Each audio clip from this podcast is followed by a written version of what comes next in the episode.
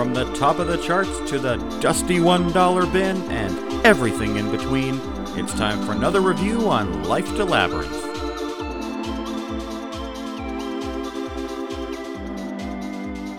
Welcome to another episode of Life to Labyrinth podcast.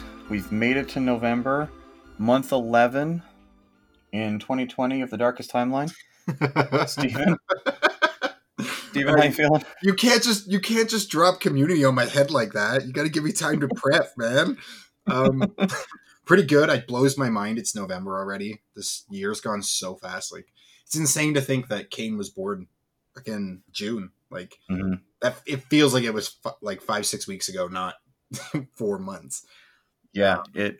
You and I, and and we haven't seen each other in like two and a half months, Yeah, at least. At least that, because we No, had our like, what's that? Have we have we seen each other since Kane? Because that's when I took pat leave, and then we. Yeah, yeah, yeah. Oh, we, yeah, we, we- had our D and D group and stuff, but I was thinking we canceled D and D the same time, but we didn't. It was a bit later.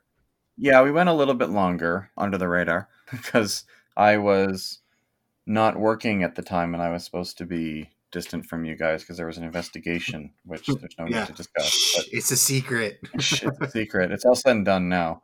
So who cares? But no, doing pretty good. Prepping, you know, take some time off for family. Um, how about you? Um, yeah, it's fine. I mean, we did Halloween last night. I've been working on editing our upcoming special episode, which will have dropped by the time people are hearing this. I hope they like it. And yeah, I mean, I guess just settling into my new normal, kind of getting back to both jobs and trying to find a new routine in the week with the kids and kind of see them through to the Christmas break onto the new year. I mean, I think, I don't know about you, but even though we're in Canada, the thing that's sort of on my mind more than anything right now is we're two days away from the US election. Yep. Even though we're not American, it impacts our country in a big way. I know a lot of people who say, like, you know, I don't follow US politics for the same reason I don't follow Ethiopian politics. And I get that.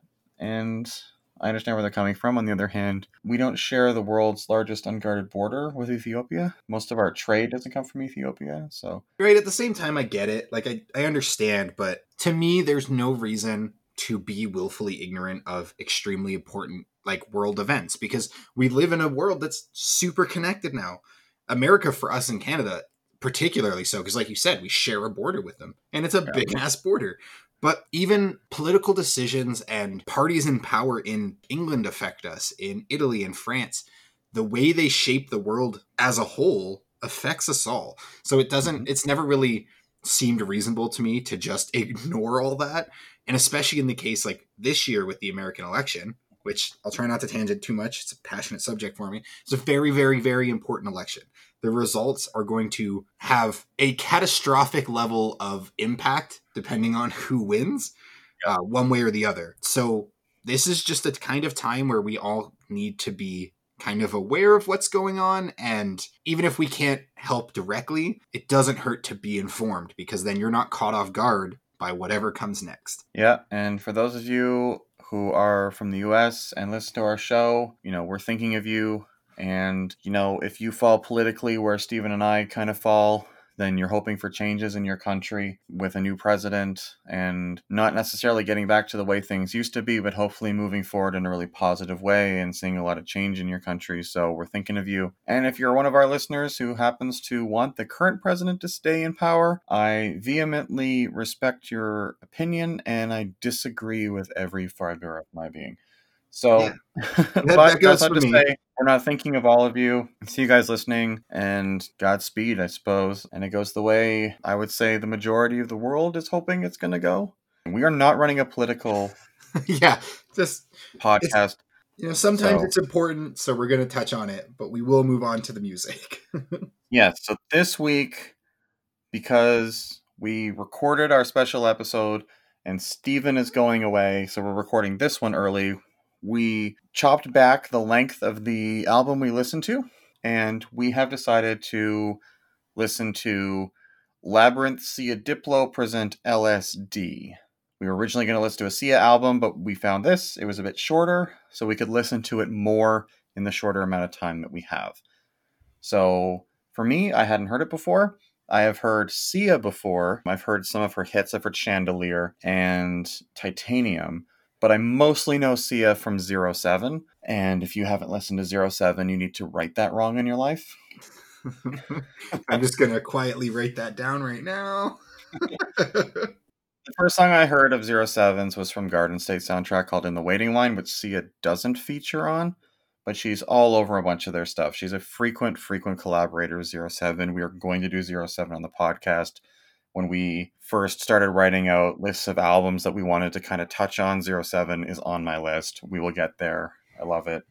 But for now, we're listening to LSD, which came out last year. So before we started on the recording this episode, Stephen and I were discussing what we knew about these artists going in. And so I knew this about Sia. I know that she's got several albums out starting back in 2006 she you know has hidden her face for the last several years just to try and maintain anonymity when she goes out because she started getting famous where before she was a performer that was not famous. I didn't know she was from australia. I've learned that which i think is really cool. And it means that yeah there this is a super group which is what they call it. I i kind of thought that this was it's our first sort of concept album but it's also our first project. It's not you know it's not a, an artist we're reviewing so much as a project by three artists, but I guess they're considering it a super group. But I still consider this a project, and I would say until we see a second album from them, I would say this is like a project. This is an experiment that they've done. Yeah, I think that's fair to say. Um, so like Bryn said, we kind of talked about it. I knew Sia the same way. Bryn had a couple songs like Unstoppable, Chandelier, kind of the big hits that you hear on the radio. But I knew I knew the style of music Sia had, and I knew kind of what she was famous for, and I I knew her like iconic look. I did know she was Australian at least, but I was pretty much the end of what I knew. Diplo, I didn't realize I knew until we kind of started doing research for this episode because I know Major Lazer. I just didn't realize that Major Lazer was a combo group with Diplo. Diplo and Switch is Major Lazer. So doing research, I learned Diplo's been been around writing songs forever. He's been in several like collab groups, but he's written for like Snoop Dogg, Shakira, Beyonce, Bieber, Die Antwoord, Chris Brown, 2 Chainz, Usher, like list goes on and on and on. Diplo's really been making a huge, huge impact behind the scenes as a producer. And we'll get into kind of how I felt about that on this album after. But yeah, so Diplo's been, and I couldn't even find the record of the first song Diplo was credited with because Diplo started as like a DJ. But in 2004, Diplo worked with MIA, which was their first like big collab, and then he launched his uh, music label company Mad Descent in I believe it was 2009. And then he moved. He went on to work with uh, Switch for Major Lazer. Major Lazer is actually still putting out songs. I actually heard a song on the radio like two days ago from Major Lazer. Mm. Uh, the latest collab he did was with uh, Skrillex actually for a band called Jack U. And I personally probably think that's really, really strong. I'm not huge into dubstep, but I think Skrillex definitely has a talent for it. But Jack yeah, U, Jack U was the group that they worked with Bieber for the song "Where Are You Now," and that was actually Bieber's first Grammy, courtesy of Diplo and Skrillex. And then the newest thing they're doing is LSD, which, like Bryn said, released early last year. And I think there seem to be hints on the internet that there's more coming, but I couldn't find anything conclusive from the actual artists. I think the only one neither of us really knew anything about was Labrinth, right? Well, I didn't really know anything about Diplo, and when I, you know, Googled him, I was just like, oh, he looks like the offspring of James McAvoy and Kid Rock's do rag. Oh my god, he does. It's so bad. That picture is so unflattering. yes, I'm um, sure he's a very attractive man. There's certainly some pictures of him, but yeah, I was just, I was like, didn't we, did we, did we need another Kid Rock looking dude? But He's obviously a very talented man. No, I, I knew nothing about either of them. I'd heard of Diplo, like I'd heard of the name, but the only person I knew of any in any way, shape, or form of the three of them was Sia. And again, I've been largely removed from her career since she was in Zero Seven. Like aside from what was on the radio when I sort of listened to the radio, most of my experience of Chandelier is, I think, just my kids watching Gacha Life videos where they listen to it. yep. and so she's a fantastic singer. But I, I gotta mention, like, um, did you do you notice that her voice seems like it, it gives out at times? No, actually, I gotta say I didn't. Okay, maybe maybe it wasn't so much on this album. I know when I was listening to the album that we were originally going to do, which is the one with Chandelier on it. I think it's like a thousand fears or something like that. Yeah, that was We'll, the we'll, we'll swing back to it another time because it's a good album. I listened to it a couple of times through. It was good. It's it's definitely worth doing on the podcast. It sounds like she's got vocal polyps or something because like her voice will be really powerful and then it'll just like drop off. And she didn't do that in Zero Seven when I heard her like when she was younger. So she's been active and singing now long enough that it's quite possible that she's developed vocal polyps Yeah, maybe. which would just like stop your vocal cords from vibrating sometimes like you can hear it and freddie mercury had them at the end of his life and you in their later concerts like in 86 and stuff you can hear like when he tried to push his voice sometimes it, it would just cut off on him or he would his voice would crack and stuff it's because he had polyps on his cords and it's risky to get him removed julie andrews tried to get him removed quite famously back in the 90s and and, and basically hasn't been able to sing since because it went sideways but um it sounds like she might have polyps or something but it also could be vocal choices and i'm not sure because you know it's either she's developed this vocal style as part of her development as an artist in the same way that like michael jackson developed his hiccup yeah. but I don't know. It just just something I noticed mostly in headphones. Like I I've noticed that like it sounded like her voice was giving out at times, but it seems like if her voice was giving out, she'd go back for another take. But I don't know. I genuinely don't know. But it's just something I noticed. Yeah. No, it's it's cool that you noticed it because I hadn't noticed at all. Actually, I had a note. I didn't. I don't know if I mentioned which song it was on, but I had a note on my little pile here about how there was a couple times in the in this album. Actually, I found the like length of the notes they were holding kind of indulgent, just just a little longer than they need to be, to the point where like it would break me out of the song almost because it felt like it was interrupting the flow. Oh yeah. So I would say, if anything, I kind of noticed the opposite problem, but that might even be it. It might be that that extra kind of drag at the end that I was hearing might be that almost like fall off you were thinking of. Maybe. Yeah. I don't know. It's just something I noticed. Maybe it's something I'm going to listen to more if I listen to some more of her stuff. You know, just more of like an interest sake, or I might research we it just- or look into it. But yeah, just just something I noticed about her voice. But she's been singing long enough that it's quite possible she's developed them. Yeah, and she's she's really known for that extreme like high note belting, Yeah. uh, which is if not a causation, there is at least a correlation between that style of singing and development of polyps later in life. Mhm. So moving on, just a quick kind of wouldn't be fair to not talk about it. I did a bit of research on Labrinth. Uh, he's only been around since 2009, actually, so relatively new. But in that time, um, I guess like I'd say Labrinth's probably biggest success is that uh, he's the he composed the score for the HBO series Euphoria that Zendaya is like the spearhead of. I think essentially Euphoria is essentially all of Zendaya's kind of little brainchild. And I know for a fact the Euphoria won a primetime Emmy for the soundtrack. So at the very least, Labrinth has got an Emmy under his belt. Oh yeah. Looks like he had a he first appeared as an uncredited guest on a British rappers album in 2010. That single debuted at number one on the UK chart though, and number 70 in Australia. After that, oh wow, he's actually worked with quite a few. So it looks like he's worked with Dizzee Rascal and James Corden. Uh, and then 2010 to 2012, he he signed on with uh, is it Psycho or Sicko? I always forget how it's pronounced. S Y C O. I think it's Simon Cowell's record label Okay. so yeah, after the chart success with that like kind of uncredited single he was on, he actually was able to sign with Cowell's label and start writing and releasing his own music.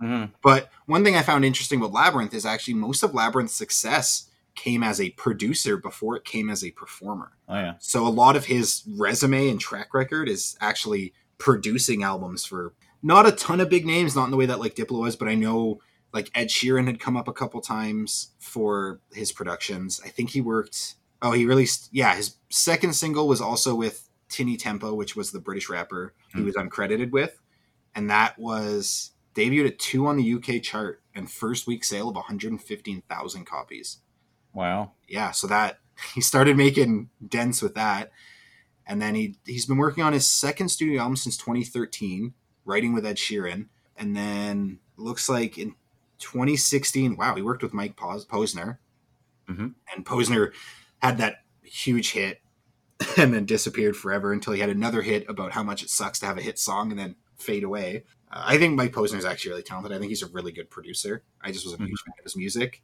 So- but yeah, apparently he had he performed a duet called "To Be Human" with Sia on the Wonder Woman soundtrack, and it was Labrinth and Sia, from what I could tell. It's hard to find anything concrete, but it looks like Labrinth and Sia were collabing together, and then they sent an invite to Diplo, looking for a kind of a third voice. And uh, I think Labrinth wanted a more hands-on experience. He wanted to be a more of a performer for the album. So I think they they brought Diplo in to do a lot of the like heavy producing on it. Though if you look at the if you look at the stats for the album, it actually looks like Diplo and Labrinth are credited as producers on every track. So Oh yeah. either way, like you had kind of said, I think it's more a project than a super group because we don't really know those involved. But looking at their like sales histories and their kind of track record in the industry, they're clearly a big deal behind the scenes. And it's kind of a shame looking at it that we don't see that as consumers. hmm But saying that, I think they did pretty good work with this album. I wasn't sure what to expect kind of in any way coming into it. Just because, yeah, I only really had a passing knowledge of Sia and nothing on the other two beyond kind of name recognition at most. Okay, so we sort of talked about changing up our format a little bit and uh, going song by song by song. So where do you want to start? Well, I figured why don't we start with kind of just what's your like general impression of the album? Like positive, negative, you know, was there anything about it that kind of made it a highlight or took you out of the album? Like we don't we don't necessarily have to focus on like say favorite songs and least favorite right now, but maybe Yeah. just kind of what a general vibe we got listening to them, how we felt when we listened to it. I liked it. I think it's kind of in line with a lot of the music I listen to now. A little bit. I've been listening to more DJ stuff. The last year, I've really gotten into stuff like Claptone. And I guess with the result of, you know, Diplo and Labrinth on this album, they're kind of going for that sound as well. I would say this is less sort of like classic Sia. This is more dance music. This is more sort of DJ music and sampling and so overall i think it, it works overall i think it works really well i think sia works well in this context i think their voices don't necessarily go well together when they all sing together i think sia's a little bit next level to them but i like the way that she's used in this a lot Yeah. and I think you know if it's a project or it's a concept album, I think it flows well. I I, I got to be honest. I don't think there's anything in here that really hits the wrong way. I can say that I found the songs all quite catchy, some more than others. My kids knew some of them. I started playing them, and like my daughter's in the back singing along.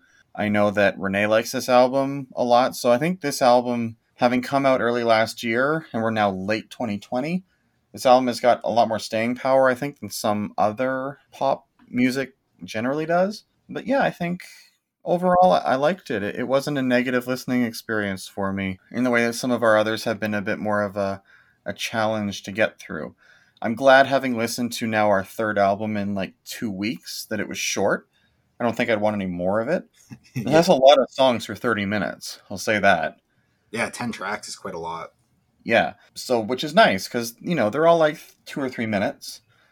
Then We're not getting into five and six minute like songs and stuff. So they, they're nice little neat little packages of around, you know, most of them are around the three minute mark. I think it's fun. I think it's a fun listening experience. It's good. You know, in, in Edmonton, you can kind of get anywhere in half an hour.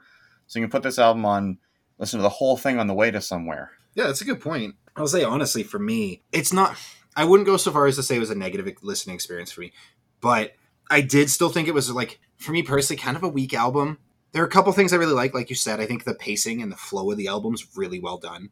I think the level of production on it is extremely refined because it's definitely like right. It's a club. It's a club album. It's a it's a dance dance track album. Um, so if you go in kind of expecting that, I think it's a really well made product. Yeah. I felt there were times where like I just kind of hit a wall listening to the album. Like there were just tracks that, as much as there were a couple tracks I absolutely loved, there were a few that I just had such a hard time getting through, kind of on Okay. repeat. And even with where you said like the almost the like vocal disparity between Sia and Labrinth on a lot of the tracks. To me, my note actually was that I, it almost felt a bit Sia heavy, and I don't I don't know if that's intentional or if it's just you're putting a, a vocal powerhouse like Sia, who's been doing it forever now, up against Labrinth, who's really only got five, six solid years of doing vocal work on tracks. Yeah. And I, I think you can pretty kind of clearly tell the difference. I don't want to say skill level because that seems like derivative. I actually really, really loved Labrinth's vocal work. It was part Yeah. of the standout for me. I don't know. I think it's it's part of his flow. Part of it is his little bit of an accent he's got, but I also just love the sound of his voice. Uh, it just felt to me like there was a bit too much Sia as far as how much each got singing time. Sure. Um, but other than that, it was overall a relatively positive experience. Like you said, it being 30 minutes is really nice. Even the songs I wasn't a fan of, I knew if I hit skip, the next song was going to be one I liked. And yeah. yeah, there wasn't any point where I was like, oh, this is a bad song. I can't do it. There were just some tracks where I was like, eh, I would skip this if it came on. Like, if I wasn't listening to it for this podcast, I probably wouldn't have given it the full three minutes. Right. But even that, keeping the length of all of the tracks short, really, really cool. I like, especially on almost like a high concept or like a group album like this. I think that's a really smart idea because it Yeah. having 10 tracks kind of lets them play with the sound a little bit. And I think you hear the influences from all the different artists in there. You have some big vocal numbers from Sia.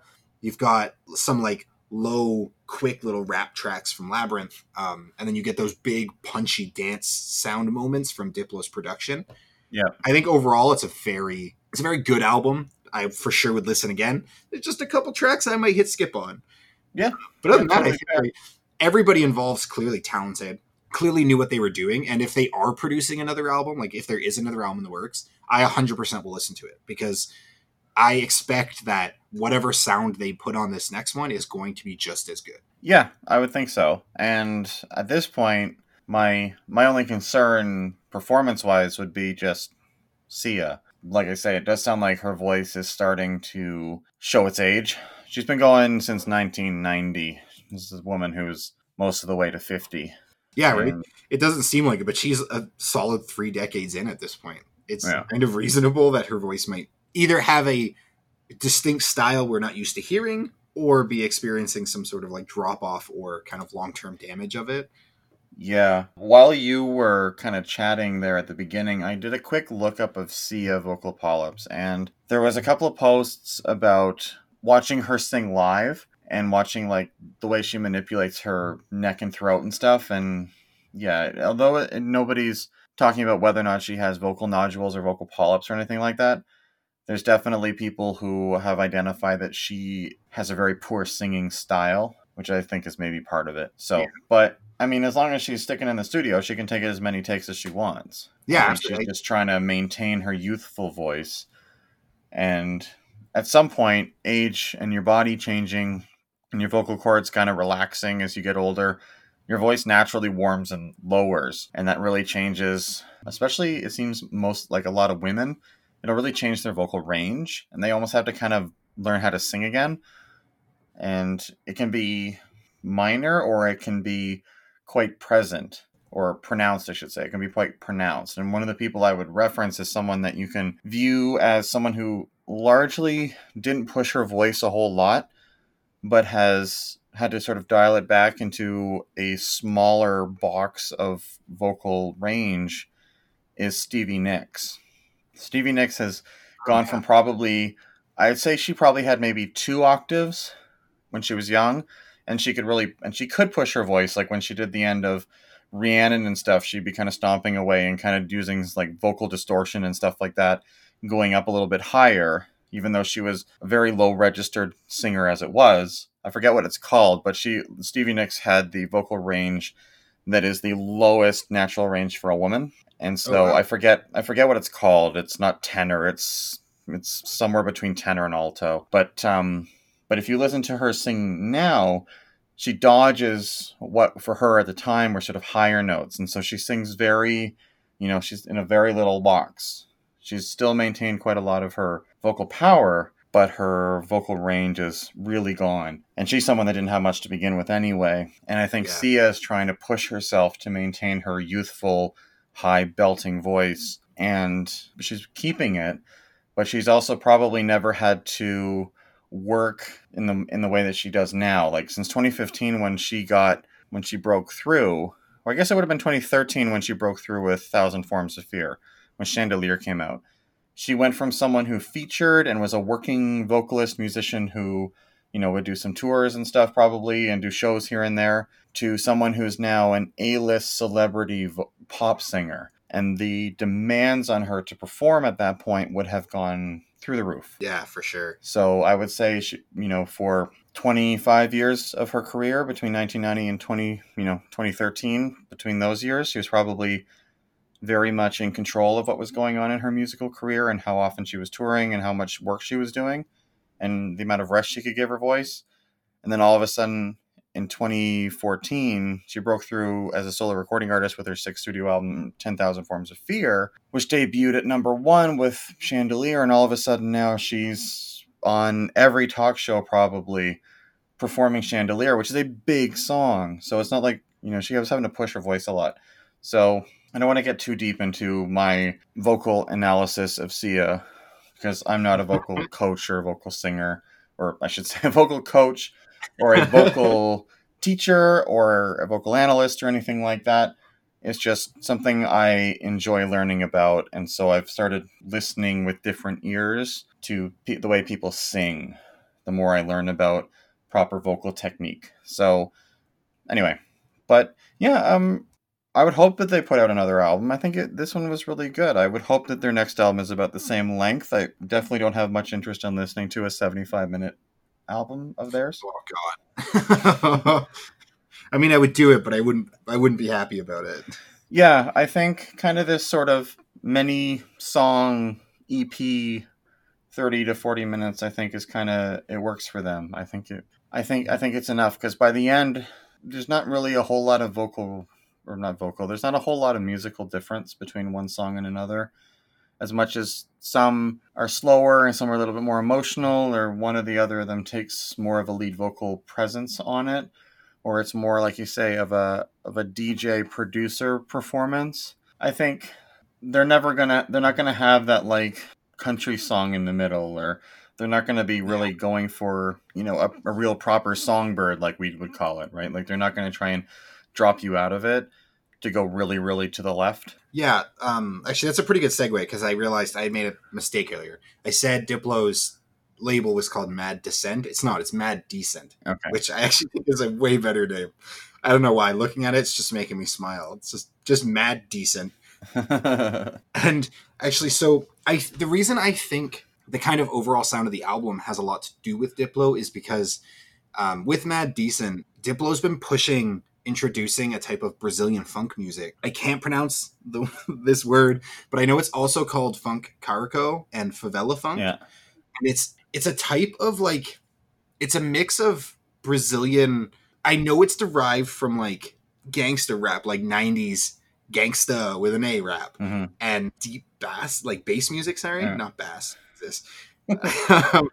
so I think fishing. that like right? I'm not even looking at the word. My brain just was like, nope, that's how it's pronounced. one of those hats that says I'd rather be fishing.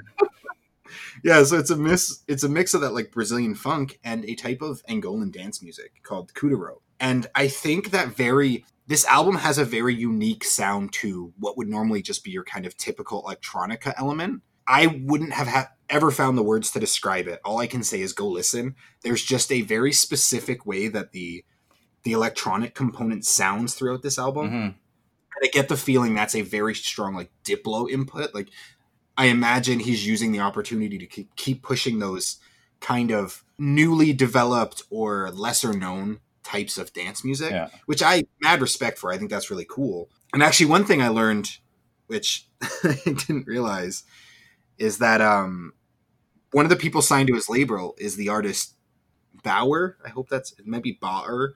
It's two A's. I don't know how to pronounce it, but it's the it's the artist who released Harlem Shake, which I'm sure everybody from remembers from five six years ago mm-hmm. was just the entire internet for like three straight months, and then also firefighters and cops for some reason.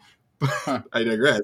So yeah, actually, apparently, Mad Decent is the label that Harlem Shake got produced on. so if nothing else, clearly they know how to produce a catchy song. Yeah. And yeah, I just I really liked that it's got that. It felt familiar enough as electronica, like even tracing its roots to like Daft Punk or The Sign, but having a more modern feel to it. I think it it's blended really well with with tracks that have deeper, slower tracks, which you wouldn't normally see as a combination. So I thought that was a really cool it was a cool way to kind of spin the genre and give us something a little bit unexpected from it. Mm-hmm.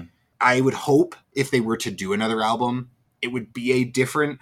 I would I would love if they stuck to that same kind of overall theme of sound, but made it a different sound. Okay. Um, if they were to put out another 10 tracks with the same type of, say, it is that kind of Brazilian funk electronica, I don't, because like you said, it, it, by the time you get to the end of this album, it all kind of sounds the same. Each track is distinct in like lyrical value and tempo, but its overall sound doesn't change a ton. yeah. And it's just a really good thing that overall sound is a good one and it's very pleasant and positive. But I think a second album of the same sound would just, for me, be way too much. Yeah, I would Um, agree. Um, yeah, I think it works here. I'd be very. I I think it would need to change somewhat, or you just end up sort of like Skrillex, where Skrillex was super popular for his sound, and then it didn't change. It's just like, well, literally every album is the same listening experience, so why bother? Yeah, exactly. That's, that's a really good analogy. Um, So So right, I, I'm not faulting them for it on this one, but I I hope we don't see more of the same in the future because I think a big part of the power to this album and the strength of their talent is that they delivered something familiar enough to be fun and engageable, but also different. Like I I couldn't personally find or think of another album or another artist that produced a sound quite like this one yeah, and I really like discovering new types of music. That's one of my favorite things. It's part of why I really loved the this concept of a podcast with you Mhm. was finding new sounds that I didn't realize I liked. It just also happens that this is the kind of sound I would grow tired of quite quick. Like I said, 30 minutes is almost like the perfect album length for this for me. Yeah. Uh, I think even 45 say to an like an hour would be pushing it. Yeah. and part of that is because like say four four to six months ago, I really, really heavily got into electro swing. And that just became my favorite type of electronica. That remix of old 50 sounds through electric instruments and electric production. Mhm. It's one of my favorite things. The band Caravan Palace, go check them out. Coolest shit ever. I love their sound. right. It's so good. And it it was really hard for me to break that into other types of electronic music. Like I stopped listening to Daft Punk for a couple months because I loved electro swing so much. Huh. So this was the kind of the first time in a long time where I've taken the chance to listen to a new type of electronica and really enjoyed it. I do listen to original swing music as well. That's how I found electro swing was that Spotify once I kind of was listening to the same six or seven swing albums over and over again uh, was like, hey, try something new. Try this, Please stop listening Palace. to Big Bad Voodoo Daddy. right? Stop blowing out the numbers on songs no one listens to. and they gave me a Caravan Palace track in one of my like release radar playlists, and I just I instantly fell in love with it. So like, Caravan Palace does like the big band, you know, the trumpets, the huge brass sections, but it's all modernized and has that like electronica production value to it. Like it's it's produced through like almost like a mesh of electronica at the end. And I just I think it's a really cool, really unique sound. I think it's a really it's a really awesome way to reinvent swing and bring it to like the modern generation or the modern music goer as it were hmm and I was I was really impressed with this. Like, I just I really loved the sound, even though I couldn't find a, a way to really put it to words. I loved the sound of this album, even for the tracks I wasn't a huge fan of. I think it just has a overall very pleasant sound. Yeah, I'll agree. The musicality is just very very good. Yeah, and uh, like these songs are heavily listened to, and uh, but I think for me the biggest takeaway, I think, and there's songs I like. Like I really like Genius. I really like Thunderclouds. I think Mountains is good. It's Time. I think really sort of is probably the song you're talking about. Sia holding the notes too long, and probably the song I'm talking about in terms of it starting to show her vocal limitations developing. But Yeah, it definitely is. I find that there wasn't a song that kicked me out of this album, but there was moments where like the opening, the very, very like first two bars of Genius sound exactly like The Show Must Go On by Queen. And I was just like, oh, now I want to listen to that song. Whatever Genius became, and it's decent. I was just like, oh, no, I just want to hear like I was expecting to hear this Queen song, which is like their last big statement as a group with Freddie Mercury. And yeah, fair enough. this is sort of song three on this album. So I don't know. I find stuff like that, but like I thought Thunderclouds was really good. Mountains I thought was really good. I would say probably those are the two album songs on this album that are going to end up on my playlist. I would say, but uh, Uh, yeah, actually, I totally agree. Like Genius is actually what we'll just get into it. Like, Genius is what I listed as my favorite. I love, I love the tempo. I love the lyrics. I love Labrinth's like that almost like slow rap that it kicks off with. I really, really, really, really dig. are you talking about you're talking about the one that does not feature Lil Wayne?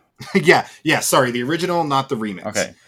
Because yeah, just just to jump back for a second, there are ten songs on this album, but number ten is just genius, but it's a Lil Wayne remix, so it's not a different it- song. Yeah, it honestly, I didn't listen to them back to back. Honestly, I really should have. But to me, I it almost feels like the back, say half or back two thirds of the song is exactly the same. Mm. There's just a Lil Wayne segment in the beginning instead. Just- just yells And- for a while, and then the rest of the and the- song plays.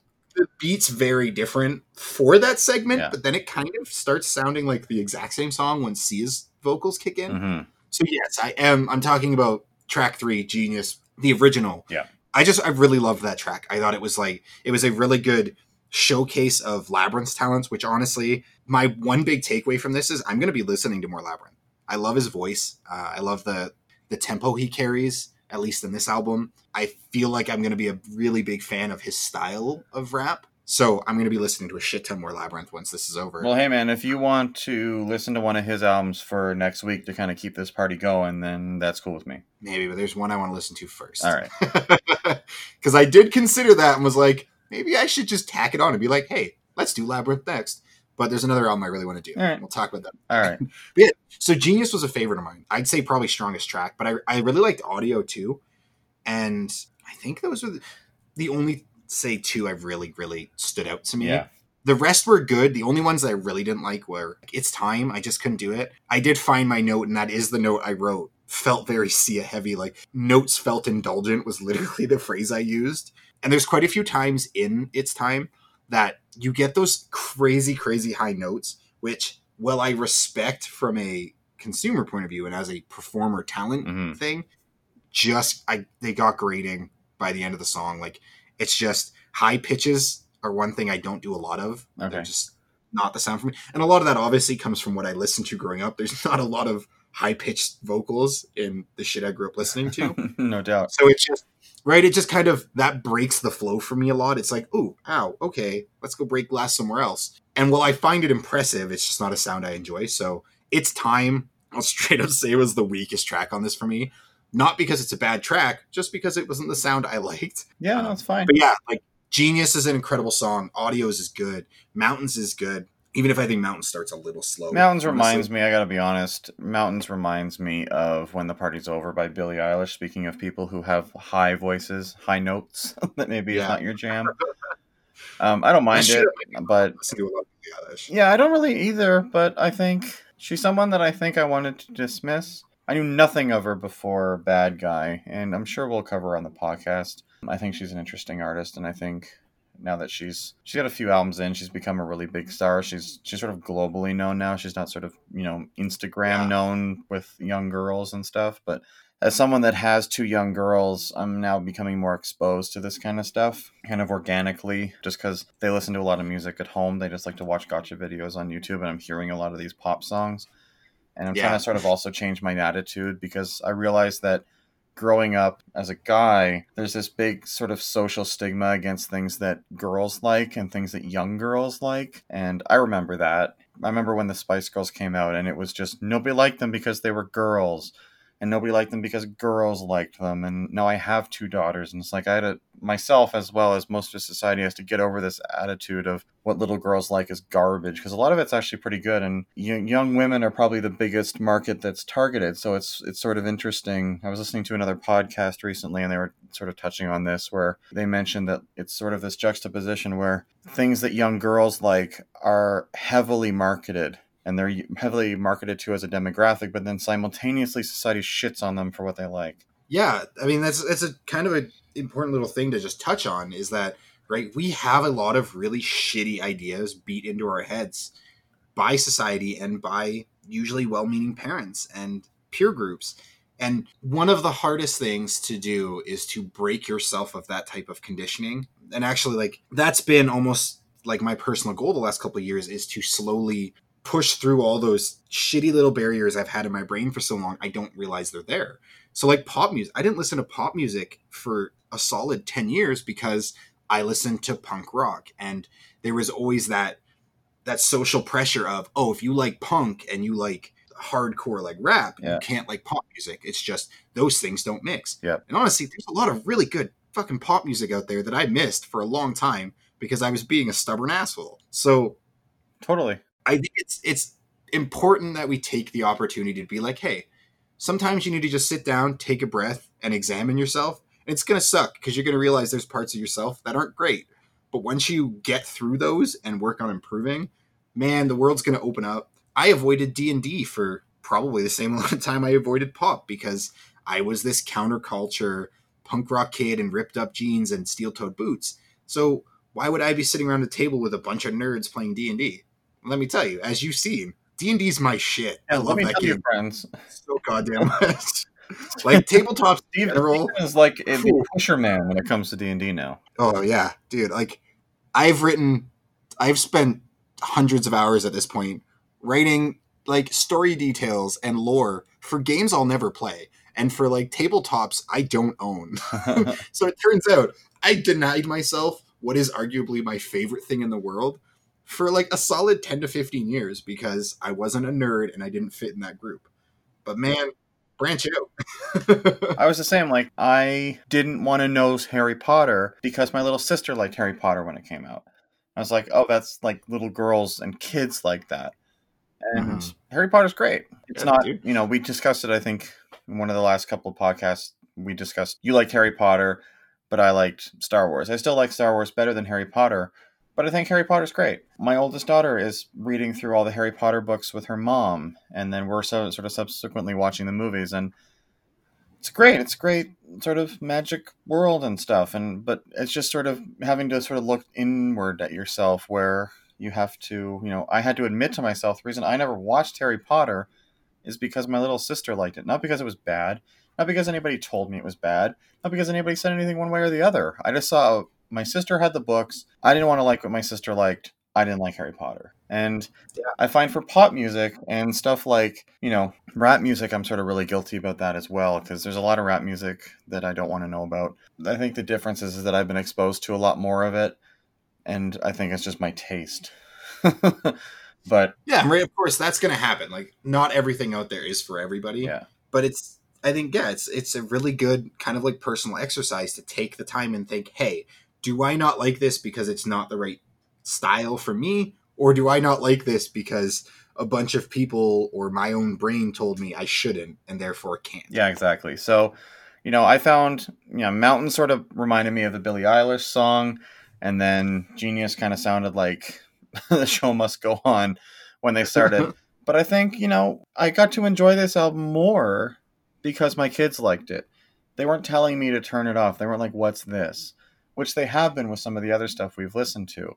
So I didn't have to worry about them kind of bitching, for lack of a better term, about what I was listening to in the car. Like I put on Thunderclouds and my daughter's singing along in the back. They're happy as a clam because I'm listening to music that they like. And it was cool to find that sort of common ground with them because as a dad, you can be like, you know, cool dad or grumpy dad, but in terms of like what you like and stuff, like you're sort of a little bit separated from your daughters a little bit to try and find that common ground because they want to like play dolls and they they like different things inherently because they're they're girls and they're sort of being raised in a world where women or girls are sort of given different toys or they're pushed you know princess culture sort of pushed on them and stuff like that. And as much as we never did that in the home you know my i remember when elliot was very very young we didn't really do the princess thing with her and you know she didn't know any of them. And then she went to daycare for the first time and all of a sudden her favorite princess was all of them. Yeah. so and as someone with two boys like it's not something that unless you have more children and you know one or some of them happen to be girls that it's, it's not going to be part of your life necessarily. And but it's it's a it's a separation that you sort of feel as a dad where you want to relate to them and, and find some enjoyment and stuff that they like So this was cool for me in that because I was getting something out of it, but I was also able to in- see them enjoying it and enjoy it through them, and then we could listen to music together, as opposed to them asking me for something that I didn't particularly want to listen to, and so I was putting it on for them, or I was putting something on and they didn't want to listen to it, but they realized that maybe today's not the day to tell dad that you want to listen to something else. Like we actually could enjoy this together, which was neat, and I really liked that. So. Yeah that's, that's really awesome. I'm really glad you had that. So like you kind of touched on I, right one of my boys is four months old. There's there's no really opportunity for disconnect there yet but with john i i experience it in a different way because i'm shocked to no one i'm sure extremely introverted right? Like i spent most of my life completely content with having a very small group of people i talk to I would rather spend most of my days like playing video games, reading books. I just social interaction exhausts me really quick. Like holla. the analogy I- I've always used, right? Like I've said it to you know a therapist when I had one, um, and I use it with both John and Danielle. Is that I have like say a well of empathy inside me that I can I can pull water out of only so many times a day to to truly sympathize and understand. Yeah. And at some point that well runs dry, and it just unfortunately once it's dry, there's I can't fake it, and that's not technically true. I faked it for a long, long time because that's just how you survive in, especially in school. You just pretend that you're like everyone else, right? We all did it. But as an adult, I still do refuse- it.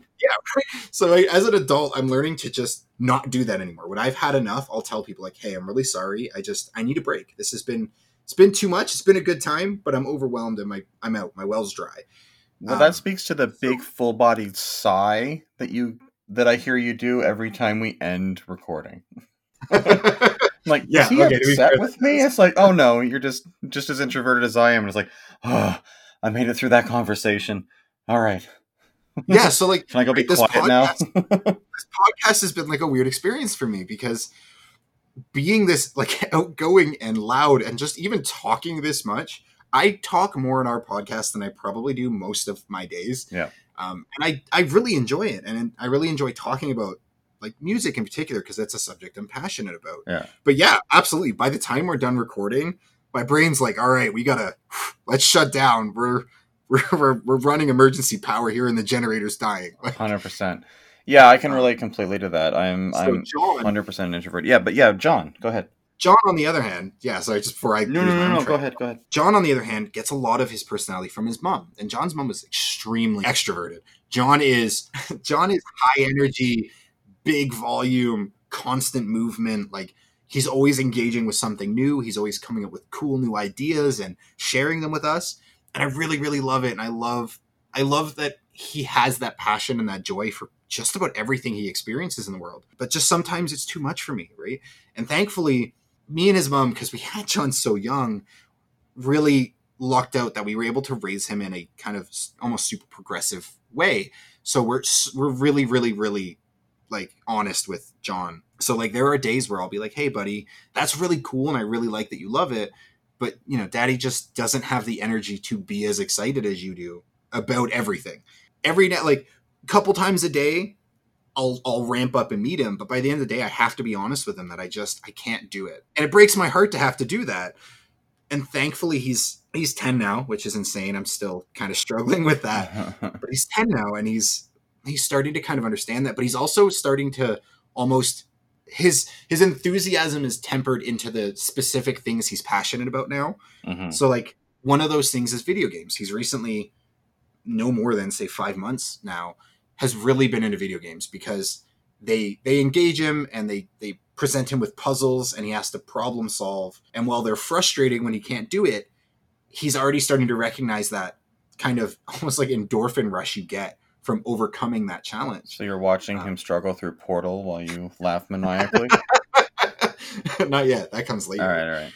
but yeah, so we do now have those like once a weekend he'll be like, "Hey, do you want to come play Switch with me?" And we'll play Mario or we'll play it's honestly it's Mario his Yoshi game. He's super into Mario right now. Um, but yeah, he'll be like, "Hey, do you want to come play Mario with me?" So we'll play together for even if it's 30 35 minutes. So I recognize the kind of feeling you get when you you finally have that moment where you can truly have a bondable moment with your child like it doesn't feel forced. It doesn't feel like either of you is putting on a show or asking for it doesn't feel like anybody's compromising hmm in order to enjoy that time together. So I understand that aspect of it. But yeah, right, like John kind of loves everything. Like video games, books, he plays dolls, he plays with cars, he loves science experiments. We're just really fortunate we have a super kind of outgoing kid. That's cool. He sounds yeah. So there's a lot of opportunity there to find common ground. yeah, and part of that is we lucked out because my parent I'm super lucky. I'm so so so so lucky. I have such an incredible like family support system. And growing up the way we did, my parents were always super supportive of whenever we got the the opportunity to try new things or do new things. hmm So we've always grown up with that mentality, but even more so, my parents try their best to not get involved in our parenting at all. So they always are there. They're always there to support us and be like, hey, if this is how you're thinking about doing it, that's not a super great way. So maybe try this. But as far as like how we raised our kids, they've never, they've never even accidentally kind of enforced those kind of like shitty societal standards on our kids. hmm So it John was this incredible conflux of incredible coincidences that led to having that ability to like John John will go out and wear pink. He doesn't give a shit. Like if he thinks a dress is cute, he would wear a dress. And he's he's at the age now where he recognizes like he's he's gonna get picked on for it, and that sucks. So right, he's he's at the age where he's informed enough to decide like, hey, do I want to wear this to school, for example, and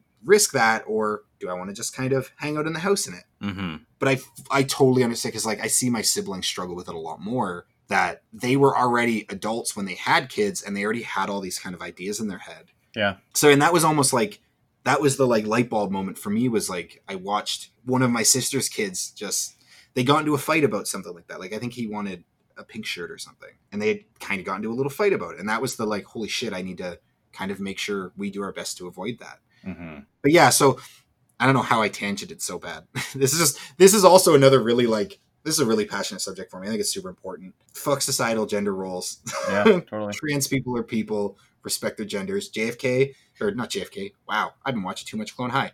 Jk rowling is a TERF so fuck her. But harry potter is still good. Yeah.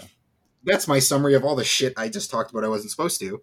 But no it's really awesome that you got to have that moment with your daughters because i recognize the that almost like unparalleled joy you get from having a truly bondable moment um, Yeah. and i imagine it's it's even more so when you have those struggles where your kids don't have a lot of the same passions as you do or the same hobbies Yeah, well, you know, I wasn't able to really weasel Star Wars into any of their likes. My youngest daughter, maybe a little bit. You know, Liam was never really interested in Star Wars. Elliot's not really. Winnie is a little bit, but Winnie's also the kind of kid that, like, wants everyone to be happy. So she's the kind of kid that will, like, let's watch Star Wars because she knows that I like it. I think she's like me that way. yeah One of these kids has to be a little bit like me. They can't all be like their mom. Not that she's not a lovely person, but it's like, Yeah, I get it though, right? Like I kind of feel the same way about Kane. Like Danielle in the same way as John's mom is much more like extroverted than I am and has those like singular passions she gets super enthusiastic about. And I love Jonathan to the ends of the earth. I would never fault my child. And if Kane is the same way, it'll be super cool that the brothers will get along so well. But it would also be kind of nice if he had a little bit of me so we could I wouldn't have to have waited or struggled so hard to find common ground. yeah, Like he's worth every second of effort. But it would almost it would be nice to not always have to put in effort to find common ground with my kid. Oh yeah, totally. Although as much as I like I want them to be like me or I want to find common ground or you know, we all look to find things in our kids whether it's physically or personality wise that remind us that we see ourselves in them. I kind of hope that none of my kids are particularly introverted because we don't live in a society where that's typically looked upon with great understanding. Yeah, that's that's very true. you know Um, as an introvert I get myself yeah I, I get it. It's like the, the best way i've ever seen it described is like extroverts recharge their energy by being with people. Introverts recharge their energy by being without people or at least without people that they don't choose to be with. Yeah, so Um, i don't know. I think and i see it in elliot where she's struggling because she doesn't she feels like she doesn't have a lot of friends. I would argue she does but she probably doesn't have a lot of friends compared to, you know, quote unquote, the popular girls at school. Because Elliot's one of those people who's struggling with her weight, and the older she gets at school, the more that becomes a problem. Yeah. We don't give a shit about it. We're very potty positive. Renee and I are both people that have struggled with our weight our entire lives. We come from families where people struggle with their weight. Unfortunately, we have three kids. Two of them don't seem to have this struggle with their weight. Elliot has a lot of struggle with her weight. She's been podgy her whole life ever since she started gaining weight as a baby. She when she was born, she was sort of undernourished because we didn't realize things about, you know, her being breastfed. You know, Renee unfortunately just didn't make enough to sustain a child. We didn't know that at the time, so Elliot was kind of starving. But when so we switched to formula, she started to, you know, gain weight a lot. And doctors were all like, oh, well, it's because you're giving her soy formula because she had a milk allergy and it's got a lot of sugar in it. But, you know, we feed our, our kids for the most part. We feed them all, girls especially, the exact same. They eat the same meals. They have more or less the same amount of exercise. You know, their, their lives are very similar. Liam, at this point, he lives a different life. But the girls are living the same life for the most part. They go to, you know, daycare together they go to school, they have recess, we pack them the same lunches for the most part. Like Winifred is very thin and Elliot is is not. And she's struggling with that. But so I hope that she personality wise doesn't sort of become more introverted because she's afraid of being around people or she's judging herself. Like I don't know. This this ep- this episode of talking about this um electronica rap album has turned into a lot of us waxing wise about being parents. And yeah, yeah, like this this dance album really got out of hand. yeah. Um, so I think I'm just gonna sort of hard cut, smash cut, as my friend Brandon likes to say, smash cut. You know, to us talking about the album again. I like yeah. this album. I'm I'm gonna kind of offer my closing comments because I don't. I, we talked about not going song by song. I would say high points for this album for me. Yeah, definitely. Uh, Thunderclouds Mountain, Mountains. I would say are high points for me. I like its time but I think I like its time because it feels more like an old Zero Seven song a little bit. It's more of a Sia song, I would say. Genius is good. Yeah, so kind of closing thoughts, we'll say, for me, was that like Genius was my high point for sure. I really also enjoyed audio. I liked No New Friends. Um, no New Friends almost had this like Lizzo style up tempo beat to it. I really dug. I thought it was just a really fun track. Um, just take a minute point- to uh, fist pump for Lizzo. yeah, right. the thick women in my life and family, like, thanks, Lizzo. You know, Lizzo's the shit. Lizzo's a hero. Lizzo having a daughter that's struggling with her weight. Lizzo coming out like fuck yes, Lizzo, hundred percent. Lizzo, thank you. Thanks for um, being a voice for all the yeah, thick ladies out there. Lizzo, keep keep doing you. It's good fucking shit. You're a goddamn hero. yeah. So my low point was its time. I think it's just not the right sound for me. I think it just it dragged on a bit much. Like that was the one where I said where you said it sounds like a very Sia track. I thought it was a bit too Sia heavy, so that's at least in line. Yeah, and that's the one where I'd said like the notes just feel like they go on just a little too long sometimes. Mm-hmm. Other than that, I think I really enjoyed the album. I think the the Lil Wayne remix of Genius, well, not a whole lot different, was the was a taste of a rap inspired kind of spin on the sound of this album, and that's that's what I want their next album to be. Honestly, I would love a heavier rap influence. Oh, yeah. um, a little bit more Labrinth in it. Yeah, I I'm, I'm a big fan of Labrinth. I'll be honest with that. More Labrinth, more of that. Say mid 2000s to around 2010, like club rap. Yeah. I think would be a really really good addition to the way these out this album is produced. I wouldn't want like I'm not talking you know 90s grime rap because that's that's a whole different ball game but i think Lil Wayne did add a fun aspect to it. I think if they were to produce more having that sort of influence in it would be a good thing. As for what's that song songbird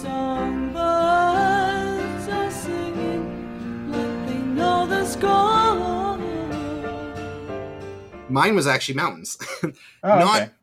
not because the sound of the track itself is all that different but Mountains has such a slow, like quiet start that more than once listening to this album, I genuinely checked to see if my play it like if Spotify was still working or my headphones were still plugged in because it just I don't know, it's just something every single time I hit that song that like really quiet intro just threw me out and it it's not a bad thing. I think it's a really good I think it fits the song itself very well. Mm-hmm. Um, and I don't think the song as a whole is it's not like some albums we listen to where it's you hit a dead stop and it just changes. Mm-hmm. Like you said, it's not a country song in the middle of a rap album, but it just every single time I hit the beginning of that track, it it just kind of stopped me for a second. I was like, "Oh shit, yeah, right. Mountains is just a much slower starting track."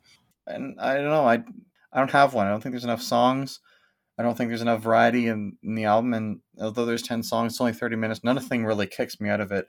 It's time, maybe, but it's time also feels like just a, a fine closing song. Like it, it's not placed funny where it kicks you out of the flow of the album. It's just a closing song. Same way that's part of why I didn't like It's Time too, because I found It's Time had a really kind of slow intro to it, where you said that was the kind of the closest thing to a songbird you kind of had. But yeah, overall impression, I really liked it. I thought it was really cool. It's a really it's a really new I wanted to say it's an experimental sound, but I don't think it is. I think it's just a new sound to me. It's just a type of music I've never really encountered before. But I I really enjoyed my first time listening to it. I'm really impressed by Sia's ability, as I always am. I found a new artist I'm for sure going to be following, Labrinth. And nice. honestly, like Diplo, if Diplo was the main producer on this album, I'll probably keep an eye out for stuff produced by Diplo. Like it's a really, it's a really solid product. I think all around it's just it's well it's just really refined. Nice. Well, we're gonna wrap up. Um, I would say you know I'm just trying to think of like other ways that we can sort of like rank these albums in some way or another, and I've been thinking like we listen to it all the way through, and if we're recommending these albums, because for the most part, you and I always find things we like about albums. As much as we sometimes just be like, look, this didn't work for me. We've never gone on to be like, I hated it or this is a waste of time and stuff. But would you say of that the experience of listening to this album all the way through, if we were going to recommend it to our listeners, is it worth listening to all the way through more than once? Or are we only or did you only listen to it through all, all the way because okay. that's so, what we're doing here? Me personally, this album was one I I listened to it through once or twice pretty contently. After that, it was honestly it was solely a a responsibility thing. My my say three, fourth, fifth listens to it were solely because I wanted to make sure I kind of knew what was going on for this podcast. That first that yep. first listen through, fun experiment. Second listen through, eh. And after that, it was like, okay, I'm gonna do it, but I really wish there were a couple tracks I could skip. Honestly. For me, it's largely the same. I never count the first full listen through at all. I think the first one is just experiencing the album for the first time. It's impossible to say after one listen through to a grouping of songs what ones you want to skip, what ones you like, if or if you even remember any of them.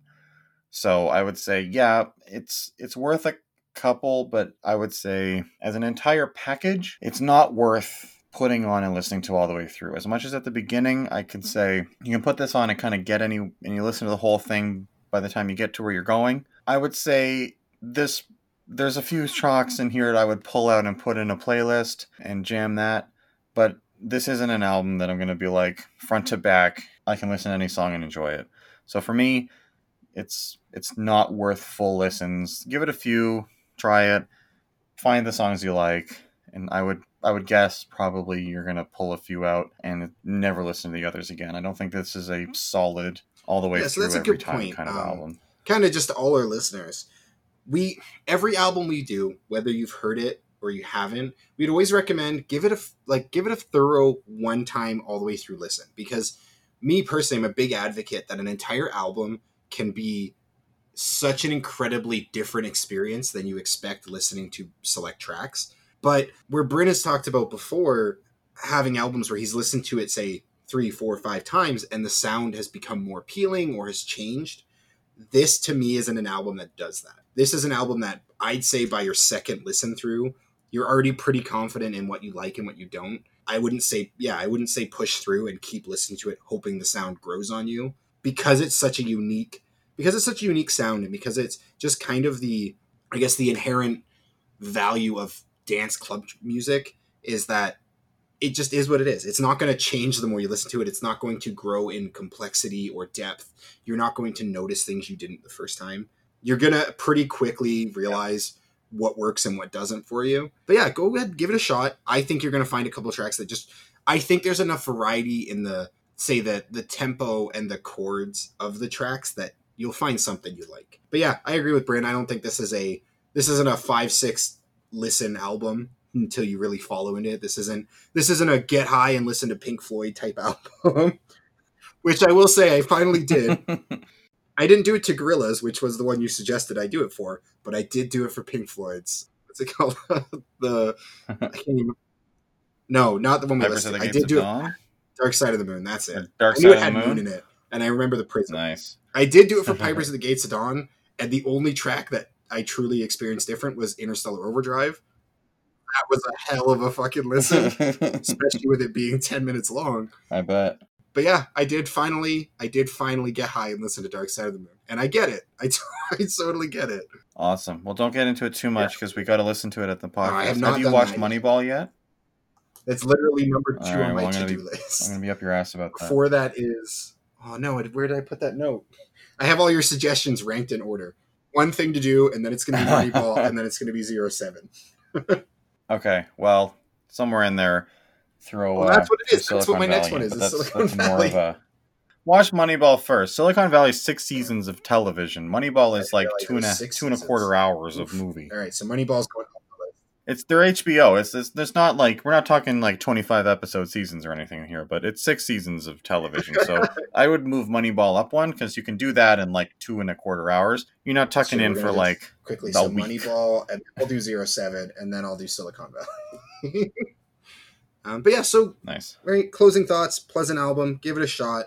It's not going to be the right sound for everybody. Just straight up, it's a good club album. It's a good amalgamation of three people who come from different yeah, I think that's really what I liked about it is that each each artist involved in this project has a distinct kind of sound to them, and I think they did a good job of joining them all together. But it is at the end of the day, it's still Yeah. I don't know what'd you call it, clap or it's clap something. Yeah, I don't I don't know what that is. Clap yeah, tone? it's like claptone. It's it's going to be for some people and not for others. I'm gonna make you listen to Claptone sometime. Anyway, let's wrap up because you probably have packing to do, and I have to put my timesheet Yeah, in for my job, and it's 11 o'clock at night. So, so let's wrap up. Thanks for listening. That's LSD. You as well. Steven, have a great night, and have a Yeah, good trip. Have a safe trip back to Ontario. nervous. All right. See you everybody. Yeah, that'll be fine. Bye. Thanks for listening to Life to Labyrinth podcast. Theme music by Devin Rose. Find Devin on Bandcamp or any streaming service. You can find us on Twitter and Instagram at Life Number Two Labyrinth.